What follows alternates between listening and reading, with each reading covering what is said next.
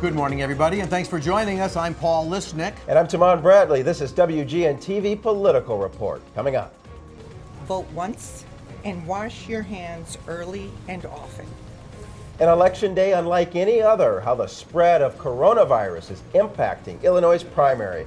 Plus, we've got the results of an exclusive poll on where things stand in Illinois' top races. Plus, a moderate congressman hopes to hang on despite a major challenge from the left. We've got a closer look at the Democratic battle for Illinois' 3rd District. Illinois' primary election is now less than 48 hours away. The decisions made by voters on Tuesday will impact the future of the local criminal justice system, representation in Congress, and the Illinois State House but concerns over the rapid spread of coronavirus are sidelining politicians in the final days of their campaigns. Governor J.B. Pritzker ordered a shutdown of all public events of more than 1,000 people as the state's diagnosed cases continues to grow. So candidates are limiting events to small gatherings and the tradition of shaking hands with constituents, it's falling to the wayside. Presidential frontrunner Joe Biden turned a planned rally in Chicago into a virtual event and the traditional election night watch parties, they've been canceled. But election day still moving forward as planned. Please know that local clerks and boards of election are working diligently to ensure that polls operate smoothly and safely. The Illinois Department of Public Health issued a guidance uh, specifically for polling places to make sure that election judges, volunteers, and voters are healthy and safe. Free and open elections are the structural support of our democracy. One of the most important duties that I have as governor is to do everything in my power to make sure elections proceed forward as planned. Now, if you want to early vote, polling places in Chicago are open later than usual today from 10 a.m. to 5 p.m. and again on Monday from 9 to 5. They'll be stocked with plenty of hand sanitizer and antibacterial wipes. You can no longer apply to vote by mail. That deadline has passed. But if you already have your ballot, get it postmarked by Tuesday. And be sure to check your polling place before you vote. Nursing home sites and a few others have been moved. You can still register on Election Day at your home precinct. Officials have made clear Election Day is moving forward as planned. And with just days until the polls are closed in Illinois, WGN has an exclusive poll with Emerson College on the state of the race. Let's take a look. By a wide margin, voters in Illinois support Joe Biden over Bernie Sanders. 56.6% of Illinois voters choose Biden, 36.2% support Bernie Sanders. Only 5.7% of voters say they're still undecided. That support, according to our poll, is locked in. 80.7% of voters who say they will definitely support their candidate of choice.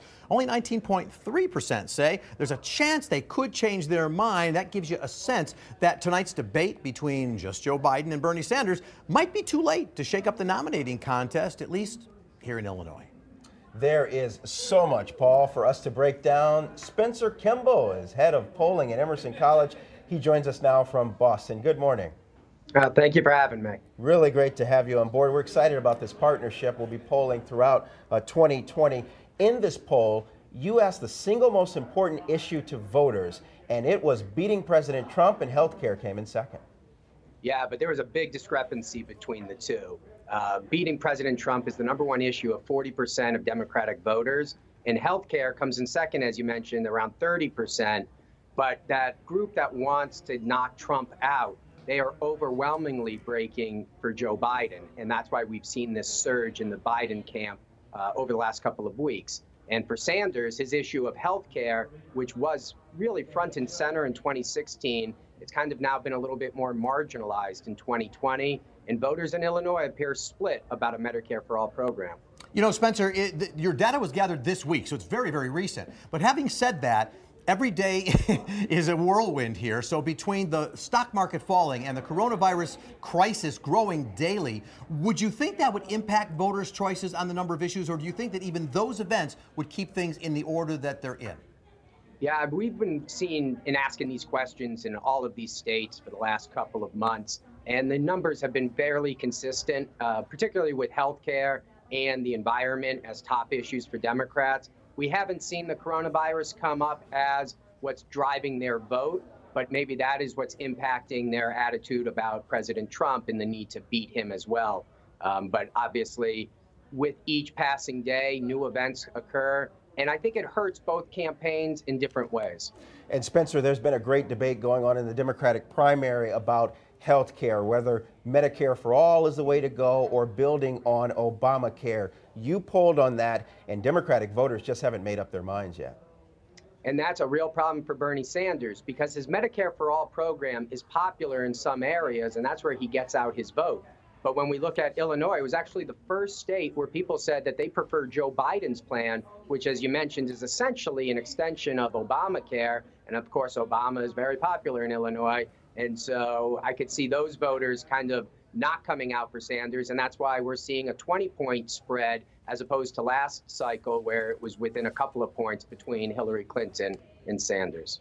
Spencer, let's take you on to the Cook County State's Attorney's race. I know that in a lot of states, people might not care about that race. It's down ballot enough. But in Cook County, it matters. And so here's we look at the results. You've got Kim Foxx, the incumbent, 36.3%. Uh, Bill Conway, who's got a ton of money to spend thanks to his dad, at 20.3%. And the other contenders, Donna More, Bob Fioretti, really both below 5%. But there's an amazing over third of the voters, 34.2%, that haven't made their minds up. Now, in this election in this county, there's been the high profile Jussie Smollett celebrity case, which Foxx has taken a lot of heat over.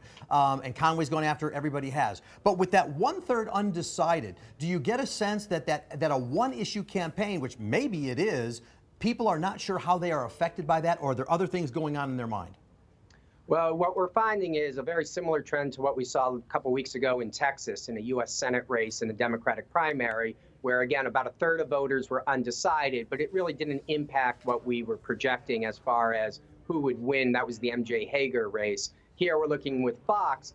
And what I think is happening is you get your, your primary voters for the presidential election who know Bernie Sanders and Joe Biden. They may not be as familiar with the down ballot races, in which case they're really coming out for the top of the ticket and when we ask them about this other race, which is obviously very important, but maybe not on front of mind for voters, they're undecided because they really don't know the candidates. And Spencer, you also polled on the coronavirus. It is something that is impacting every single American's life. Let's take a look at what you found. Very concerned, 28.1%, somewhat concerned, 39.8%, unsure, 10.4%, somewhat not concerned, 14.5 percent not concerned at all, 7.1 percent. Spencer, how unusual is it for 28 percent uh, of people in a poll to say they're concerned about something? Well, they're not just saying they're concerned; they're saying they're very concerned, and you know it's closer to 60 something percent that are concerned to some degree. And when we take a look at the numbers there, we see it is dramatically tied to age. As people, as voters are older, they are growing in concern about the coronavirus and what they should do. And how will this impact the election is regarding turnout. Will older voters stay home and not come to the polls because of their concern about catching the coronavirus?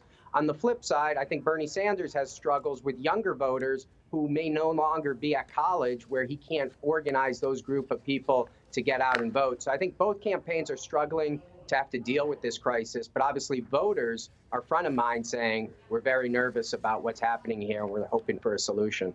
All right. Thanks so much, Spencer. Spencer Kimball. Let's take a look at where the race stands across the nation. After two Super Tuesday victories, former Vice President Joe Biden leads Senator Bernie Sanders in the delegate count. A candidate needs 1,991 delegates to lock in the nomination. As you can see by the map, Biden's support is growing in the Midwest and southern parts of the United States. Now, hundreds of delegates are up for grabs in three big prizes this Tuesday, including, of course, our own state of Illinois, Ohio, and Florida. Going to be fascinating to see. There is a debate still scheduled for tonight between Biden and Sanders it may not make a difference based on this polling. I was going to say, when you look at these numbers, especially here in our state, it looks like people know what they're going to do here, but it's going to be interesting. No audience for that debate tonight. That probably helps Joe Biden some, who performs well in smaller groups. All right. Can't wait for it. We're going to take our first break. Coming up next. Uh, Marie Newman uh, has embraced the extreme policies of the Tea Party of, of the left. I trust women, and Dan doesn't. Another round for two rivals in Illinois' third congressional district. But will two new players complicate the race for Marie Newman and incumbent Dan Lipinski? Closer look coming up after the break.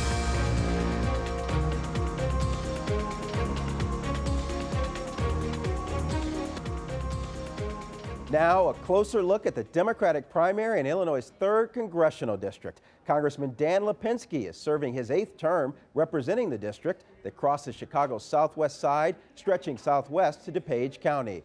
Lipinski is a centrist, rare in today's polarized political environment.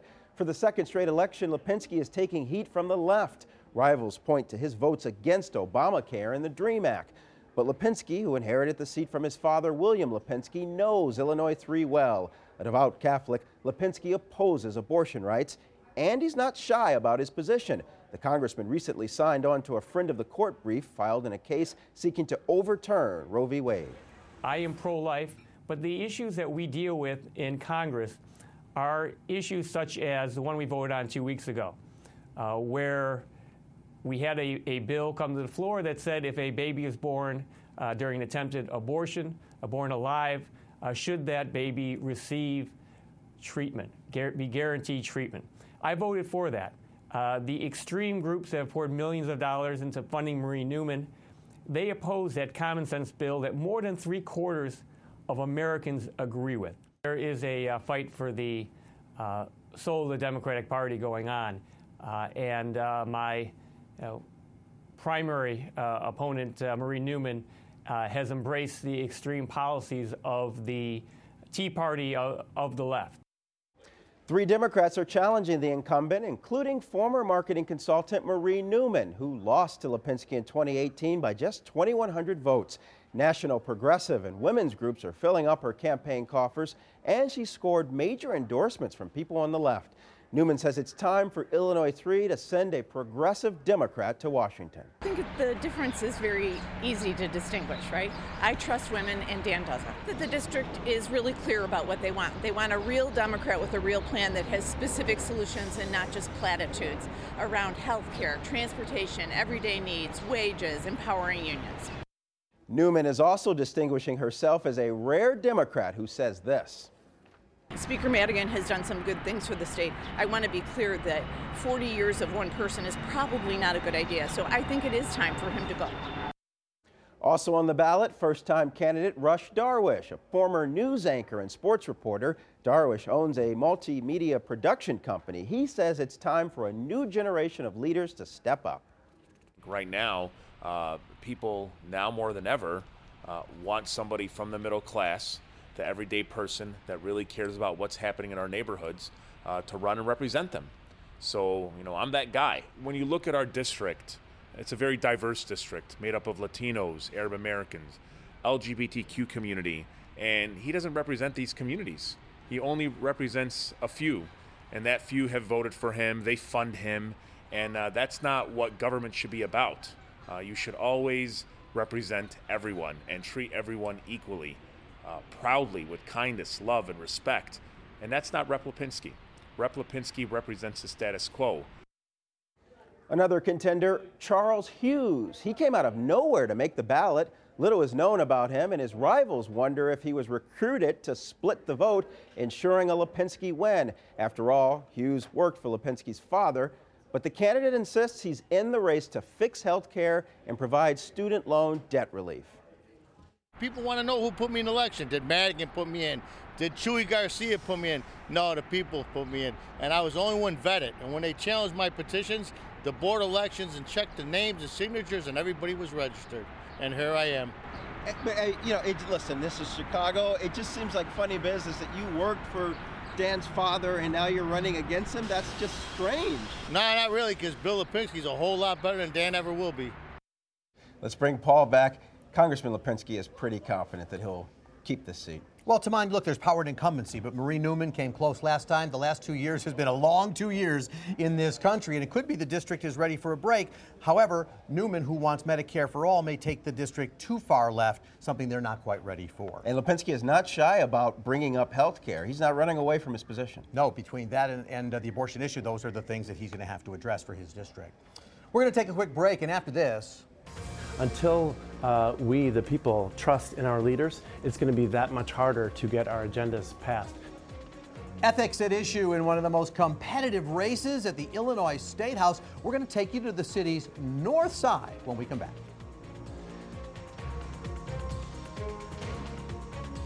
And welcome back to WGN TV Political Report. A shuffle at the Illinois State House has made the primary for the 12th District State Representative seat one to watch on Election Day, setting up a battle of loyalties between the mayor and the governor.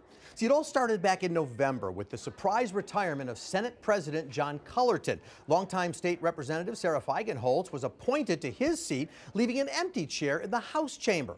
Well, Jonathan Yoni Pizer was given the temporary appointment, but soon a fight for the primary election ensued. I'm here to tell you why I'm supporting my friend Yoni Pizer for state rep. As a leader in Governor Pritzker's administration, I helped develop a five year economic plan.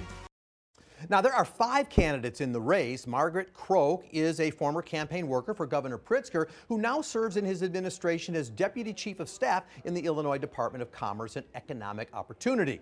Yoni Pizer, a real estate agent, was an early supporter of Mayor Lori Lightfoot's and has her full backing. Also in the race, Ryan Podges, Jimmy Garfield, and Marty Malone. Though the core of their platforms aren't all that different, support remains split among Chicago's Democrats. The district covers a large swath of Chicago's north side, stretching from uptown down the lakefront all the way to the near north side, encompassing part of the city's wealthiest property owners, including the governor's home, as well as dense business districts. Pizer and Croke have raised more than half a million dollars combined. Their main sticking point will a job in real estate cloud Pizer's view on pending legislation this is a part-time position. I'm going to be a full-time legislator, but I think we should really look at making um, state representative and state senator full-time positions because there's, you know, a reason that some of these legislators have been able to make millions and millions of dollars on the side. Um, if you are, and, and you also have conflicts of interest in that way because you're always going to have a side job that you're thinking of when you're legislating everyone is bringing those personal real world experiences in their uh, in their day jobs in the General Assembly, which is helping them be effective advocates for the community. That's what the uh, people who wrote the Illinois Constitution had in mind, and I think it would be a shame. Now, the conversation surrounding ethics reforms has grown to a fever pitch in recent months. Though action on real change has mostly stalled at the State House, the candidates say they've got a plan for that. I think it starts with legislative leadership term limits. I think that's really important because there's a reason that the Speaker has been able to be Speaker for as long as he has been. Um, the second is removing the legislator to lobbyist loophole. I mean, the city has a year off cooling period and the state doesn't have any time. You can literally go from being a legislator to a lobbyist and you can also be lobbying different units of government or the same unit of government that you live that you work in. Lobbying reform so that uh, our legislators can't lobby other branches of government. It includes uh, stopping the revolving door of legislators becoming lobbyists. Uh, it is empowering the legislative inspector general to investigate whatever she wants to, and when that report is done, be able to release the report. And as I mentioned, uh, you know, instituting leadership uh, term limits. I'd like to see the legislative inspector general freed to do their job. Right now, the legislative inspector general investigates claim of corruption in the General Assembly, but they have to have permission from legislators to not only conduct their investigation, but to release their findings to the public. That's absolutely insane. So that's Ryan Podges. He's been in the race since last year before the seat even opened up. Podges says in order to solve the state's biggest problems like ethics and pension reform, the legislature needs some new blood. I think if you look at uh, you know some of my opponents and where their support is coming from, it is representative of what people in this city are tired of and the kind of culture in Springfield that we're trying to get rid of. You've got a, a Democratic, a longtime Democratic donor and you have a former uh, campaign staffer who's now a state employee running for a seat in the House. So, um, if we want truly to change the culture in Springfield, we have to elect people who are outside that inner circle. Now, Marty Malone and Jimmy Garfield are also on Tuesday's ballot. Like the other candidates, Garfield is focusing on property tax relief in a district where bills have skyrocketed. We have to pass the uh, progressive income tax, the fair tax, this November. Um, that's, that's not necessarily a partisan issue, that's simply a math issue. That's how we make the math work to have the revenue so we can actually fund the programs we want in this state. Um, also, your local schools are the largest portion of your property taxes. And the reason for that, the state's supposed to pick up 50% of the cost of education. It's been picking up between 26 and 27% for a very long time. So we have to pick up the rest of that burden. If we can get our income tax in order, if we can get the schools properly funded from the state, our property taxes can get some relief on that front.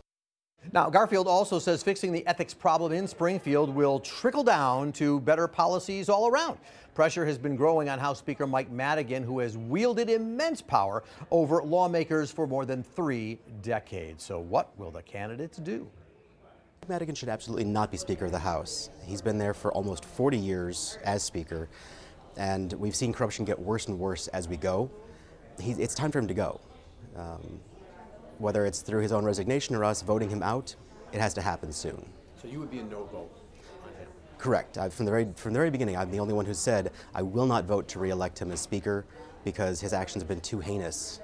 I believe uh, it is time for a change. Um, I've actually co-sponsored a bill to introduce leadership term limits, uh, which would prevent people from being speaker for generations, for decades.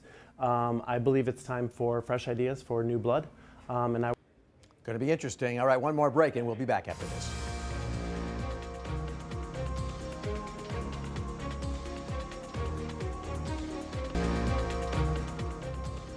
And that's it for our show this week. Tomorrow, Tuesday, big day, election day. I have some concerns because with the coronavirus, um, some polling places are in nursing homes or where senior citizens live. They're not going to have polling places there potentially, and I'm concerned that the um, voting turnout could be affected in that way. That could affect Joe Biden, where older people support him. That's right, Paul. This is unprecedented. So, people, if you want to vote, go ahead and vote. Early voting hours have been extended. You can vote early today. Your polling places may have changed. Of course, the polls are open Monday and then on election day on Tuesday. Despite coronavirus, the election is still happening, so go out and vote. And then join us on Tuesday night because we're going to have all the results along with our WGN team. I'll see you then. You got it. Have a great day, everybody. Bye bye, everybody.